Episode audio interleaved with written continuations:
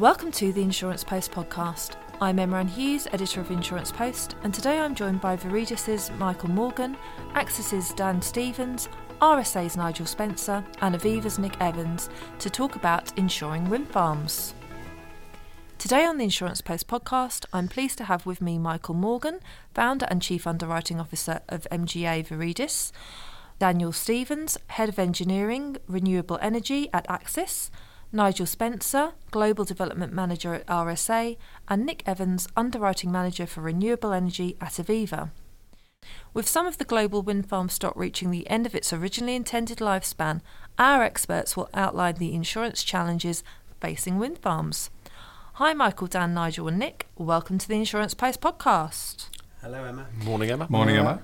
So, Nick, why can it be tricky to get cost effective cover for older wind farms? So, first and foremost, older wind farms are absolutely insurable.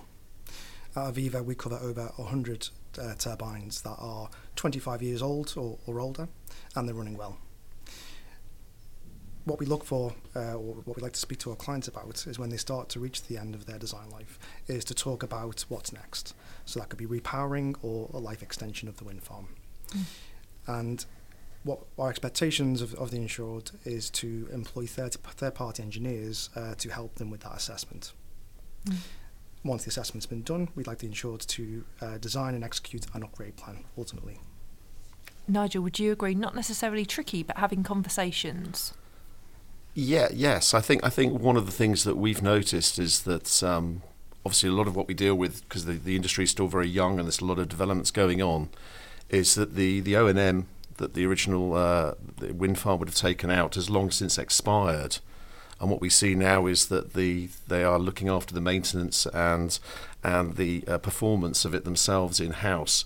So from from us as an insurance perspective, as they kind of get older, it's less of a kind of quality product as we would see or known product for us as an insurance market. Uh, that means we have to sometimes have quite difficult conversations with the clients, explaining why we have taken the views on this. Mm, Dan, what, what, what's your views in terms of the availability of cost-effective cover for older wind farms in the current market? Yeah, I think like everything, it depends on the risk-sharing appetite of uh, the insured.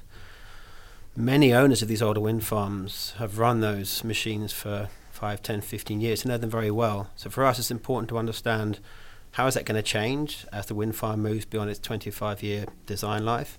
What spares do they have available, particularly? Because if spares aren't available, that's going to cause a problem. And then finally, we, we really advocate a risk sharing approach whereby we understand up front how they're going to maintain these machines, inspections, ongoing checks. That should be increased through the lifetime. And if we're appraised of all the facts and we're able to offer cover that adequately reflects the, the risk sharing they want there. Mm. Nigel, um, would you agree it's having those kind of conversations? And also, what are the challenges for those with larger turbine sizes? Um, the the move, I would say there's there's quite a few challenges in terms of what we're looking at, but I think for us as insurers, I feel we're often playing catch up with technology, and the technology is always moving in one direction, which is into larger and larger um, wind farms. Therefore, for us, it's almost the opposite of the, the conversation about the older ones. The newer ones we're seeing, we don't often have clear certification available, and we often don't have the uh, the trouble-free operating hours that we're expecting to see. We're being asked to sort of make and have a look at new judgments. It's not un- unsurmountable. I mean, it's it's it's a really clear message to, to clients that they need to share with us as much information as they can, uh, particularly that that they're getting from their uh, their manufacturers. Michael, um, obviously, what, with climate change um, kind of at the t- tip of everyone's tongues at the moment, how do unpredictable weather patterns um, made more extreme by climate change and the inability to test renewable assets in those conditions make it more difficult to model the risk posed to wind farms? Um, I think there's a number of different factors. Um, one is the unpredictable weather patterns that is being amplified by climate change. Um, there's the inability to fully test renewable assets and wind farms and larger turbines in particular in these extreme conditions. Um, and I think there's a lack of data driven insights and modeling that uh, has been conducted so far. Um, that being said, when you look at the road ahead, I think collaboration in the industry and innovation um, is the way forward. Mm. Nick, I mean, also, uh, as you touched on at the start there as well, insurers are kind of helping um, with the switch from fossil fuels to green energy. Can you talk a bit about how um, insurers are supporting with that switch? Yeah, so um, Aviva are playing quite, quite an important part um, in, in this switch. Um, in 2019, Aviva launched its renewable energy offering. Um, as of last year, we launched our offshore wind offering, and we were very uh, early supporter of battery storage um, risks in, in, in the UK. Um, and I mean that, that's our commercial side of the business. And looking at the personal lines, uh, our car insurance, we cover almost every electric vehicle in the market. And turn, turning to our home insurance customers, if they decide to buy solar panels, heat pumps, uh, or batteries, um, they can add, the, add that to their home insurance for no additional cost. Um, and I think claims is also an important area. You know, we're, we're striving to reduce uh, the environmental impact on losses, and which which are always trying to find uh, greener alternatives where we can. And Dan, what, what are you doing in that area? So for us, we see a lot of good synergies between fossil fuel and renewable energy insured. There's a number, for example, within offshore wind, who are taking the expertise they've learned offshore, developing and operating oil and gas assets, and bring that to bear on newer technologies such as floating wind. The experience they have of running these assets in very harsh sea states for 30, 40 years is all a really positive contribution to the design and the operation of this new tech. And that's going to be crucial as we look to expand our renewables to not just the established areas such as Europe, but to other markets worldwide. Axis operates globally. And what we found is by having an engineering team that's embedded in the underwriting team, such as mine, enables us to walk hand in hand with the insurers and the underwriters to not just take a blanket approach. So we will work with our insurers to understand where their expertise lies and how we can offer the best fit for their cover. Michael, you do something similar. So not so much support, but almost partnering really with these companies. Oh, very much so. Mm. Um, and I think it's important to consider that the global shift towards renewable energy isn't just an environmental imperative but it's also a significant economic opportunity. Um, this, tr- this transition does present unique challenges, and the insurance industry as a whole plays a crucial role in mitigating the risks and facilitating this transformation. Um, they provide traditional insurance products associated with wind farms, also with solar panels and other renewable energy infrastructure. And this financial security to investors and developers helps make renewable energy projects more attractive. Mm, I mean, you're touching on that. I mean, there's a, there seems to be a greater demand for support as well at, in the current um, climate um, um, for support from insurers. Nigel, is, uh, would you what, what kind of support do you currently offer? And are you seeing that the demand is ramping up and the kind of things that people want is changing? Yeah, I mean, I mean, well, I think we've already touched on the fact that we're looking at the new technologies around hydrogen and battery storage. But I would also say for those of us who are uh, kind of the the leading peers of the uh, of the renewable energy market is is making sure that we provide the policies and coverage which best meet the needs of our clients. And for things like renewables, that would be looking at seasonalised revenues, phased handovers, series losses, all these types of clauses and, and, and models which are possibly unique almost to our industry. And, and I would like to say and think that those of us involved in the London market on this are probably at the forefront of developing this for the client base that we have. Mm, and, what, and when you talk about kind of the suitability and the needs, has that changed? And um, are, are kind of um, customers asking and brokers asking more kind of savvy questions, would you say the knowledge set around kind of insuring wind farms has improved greatly over the last decade? Yeah, well, obviously. I mean, mm. brokers are always asking questions, to be honest. Um, but yeah, I mean, for all of us who've, who've, been in this for quite a period of time, we, we've, we've, you know, the last 10 years have been stratospheric in terms of the the developments into in, in, in both the technology we've seen, but also the products we've we've put out there as well. Mm. Um, one of the things that we're seeing more of, I would say, particularly is hybrids now we're talking about wind farms, but we're seeing attached to that a battery storage, or we're attached to that some grid connections, or even combined wind, solar, even some conventional power. So I think we as insurers develop the product, but also have to develop our skill sets as well to look at the new technologies that are coming through. Mm, Nick, would you agree that kind of how, how the industry has shifted in the last decade, but also what does the future hold for insuring wind farms? Is it more hybrid and getting used to new models in terms of renewable energy? just to excuse me to echo Nigel's points, um, it's really exciting. I mean, I started in this industry 13 years ago, and we had three to four insurance companies offering renewable energy. There's now over 30, um, and I'm proud to say Aviva is one of the leaders amongst my my, my peers here. Um, and just to go back to what we were talking about earlier in regards to, to larger wind turbines, again, they're absolutely insurable. Um, but what we would ask is that our, our insureds um, have greater communication with the manufacturers themselves. So when new uh, turbines or new models come to market, um, we've got greater transparency about what is slightly different from the last model, um, so we can work quickly to be able to provide the insurance cover that's required. Mm. Um, Michael, I mean, um, Nick t- um, touched on there in terms of the increase in the number of pl- um, players in the market over the last decade. Do you think that will continue? And what, what do you see in the future for insuring wind farms? I think we just have to look at the increased complexity and catastrophic loss potential. I think the, the people that are getting involved in providing risk transfer solutions need to be aware of these risks. They need to be informed and they need to have the, the solutions. Um, the ever increasing size of wind turbines present, uh, sorry, presents undeniable benefits for energy generation, but it does pose unique challenges for the insurance industry. Um, the increased complexity, you know, larger turbines involve sophisticated com- components, intricate operating systems, and they require specialized maintenance demands. Um, you've got a higher financial exposure. The sheer value of these megastructures um, and their generated revenue adds significantly to potential losses. Um, a single turbine failure, for example, can result in claims running into tens of billions of dollars.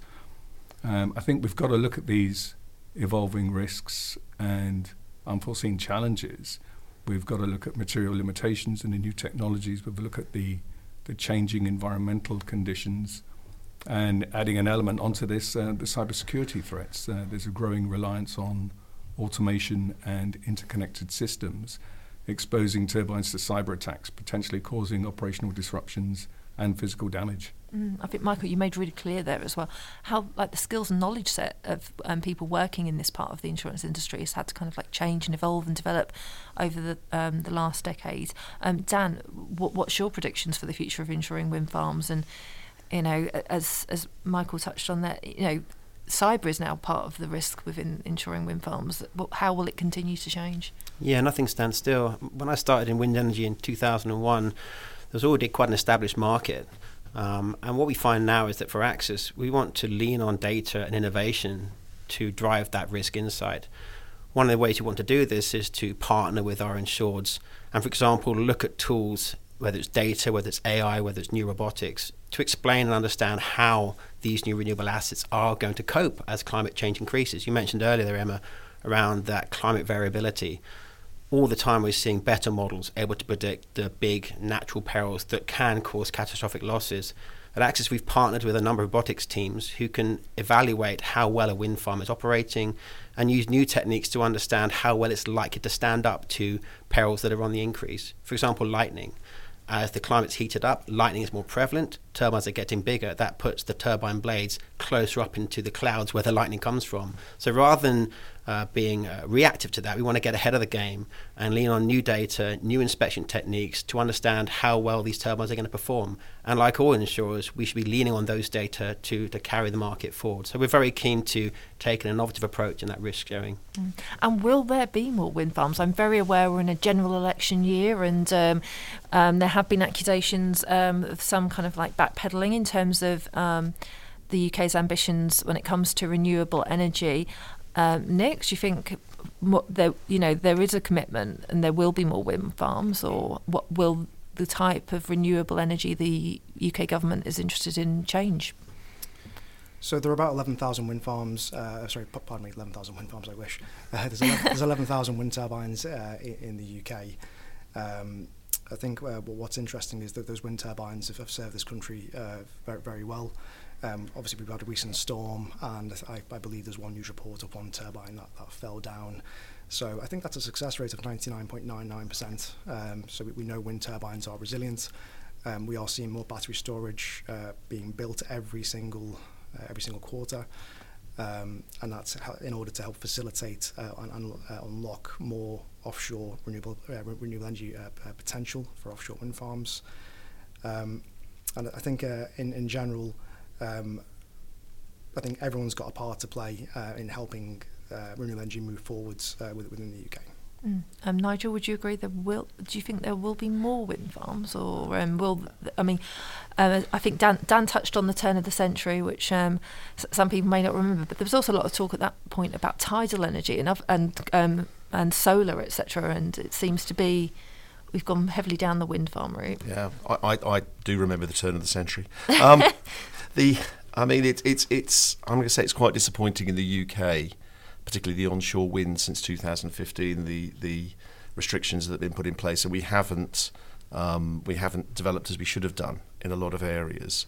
I think I think I mean, fortunately at RSA we ride business like like my colleagues here do internationally, so we can see that we're lagging behind the rest of the world in some of this in the way that's developed. I would certainly, you know, are there going to be more wind farms? There are more wind farms. It, it's a constantly up, you know, it's a great industry to work in because it is always presenting new opportunities and challenges and new places around the world where these things are happening. It would definitely be good to see more in the UK.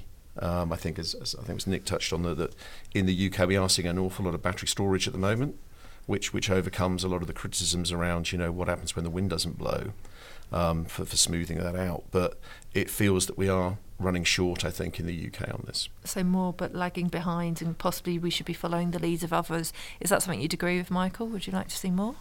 I definitely would like Yeah. to see more. Mm. And if I could just quote a couple of data points, perhaps. Um, the Global Wind Energy Council, for example, reports that global wind energy capacity is expected to double by 2030.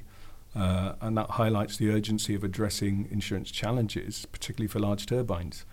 Um, I think it was a 2022 report by DNV that says the average size of offshore wind turbines in, has increased by 13% annually since 2010, um, with the largest capacity now approaching the 18 to 20 megawatt range.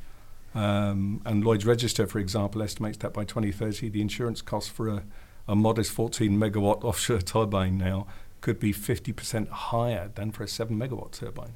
Um, you know, so we- we're certainly moving forward, uh, but it's these challenges which require, I think, a data-driven analysis and a comprehensive perspective on the challenges that the industry faces. Mm, Dan, would you agree?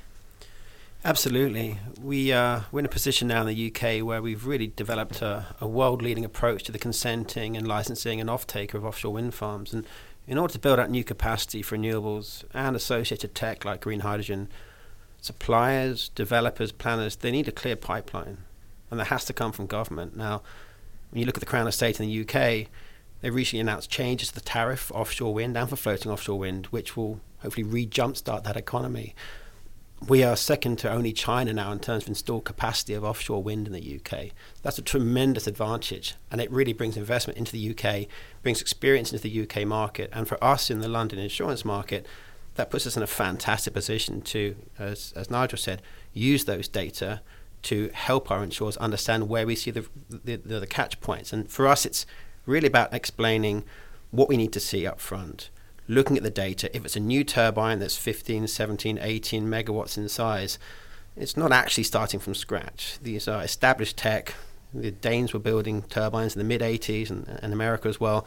It's making that transition with them and understanding there's a clear pipeline, vessels are available, skills are available, and that, that, that UK engine for growth will continue to function. So we have a vital part to play in that in supporting financiers, developers these projects to move it all forward. Mm, and, and so, what was it? I mean, we could talk um, on this for far longer, but to go back to, I suppose, the, the, the starting point with Nick. So, essentially, whatever. Uh, so there is capacity there. There is um, the affordability of cover because we've got the data now.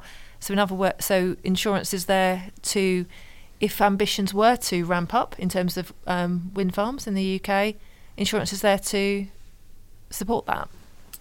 Absolutely. um, my, my fellow uh, panel members here, we, we've all been doing this a long time. Our insurance companies have been doing this a long time. We've got a lot of experience, a lot of data. Um, we're really excited to see how the market's going to move forwards. Um, you know, we do this every day, you know, and we love it. Otherwise, you know, we wouldn't come to work. Um, and Yeah. And Nigel, last word to you. So the capacity is there, the affordability is there.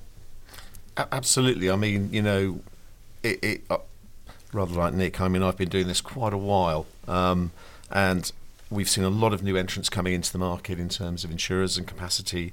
A lot of people, almost like transition that some of the companies have done in the in, from from conventional to renewables. A lot of insurers have done the same and moved into this space as well. So, from a client's perspective, there is certainly the capacity here and the experience, and also the the willingness to work with them in the longer term. So, it is it is a very exciting place to be working in. Very re- reassuring. So, whatever way the political wind blows the industry is there to be insuring wind farms. That brings us to the end of this episode of the Insurance Post podcast. I'd like to thank Michael, Dan, Nigel, and Nick for joining us and sharing their insights on insuring wind farms. As always, also thanks to you for listening to the Insurance Post podcast. If you enjoy our show, please rate and review us on Apple Podcasts and make sure you never miss an episode by subscribing to Insurance Post and by following us on Facebook, LinkedIn, and X. Make sure you come back next week for a discussion on equine insurance. Until then, this is Emma Ann Hughes signing off. The Insurance Post podcast is a product of InfoPro Digital.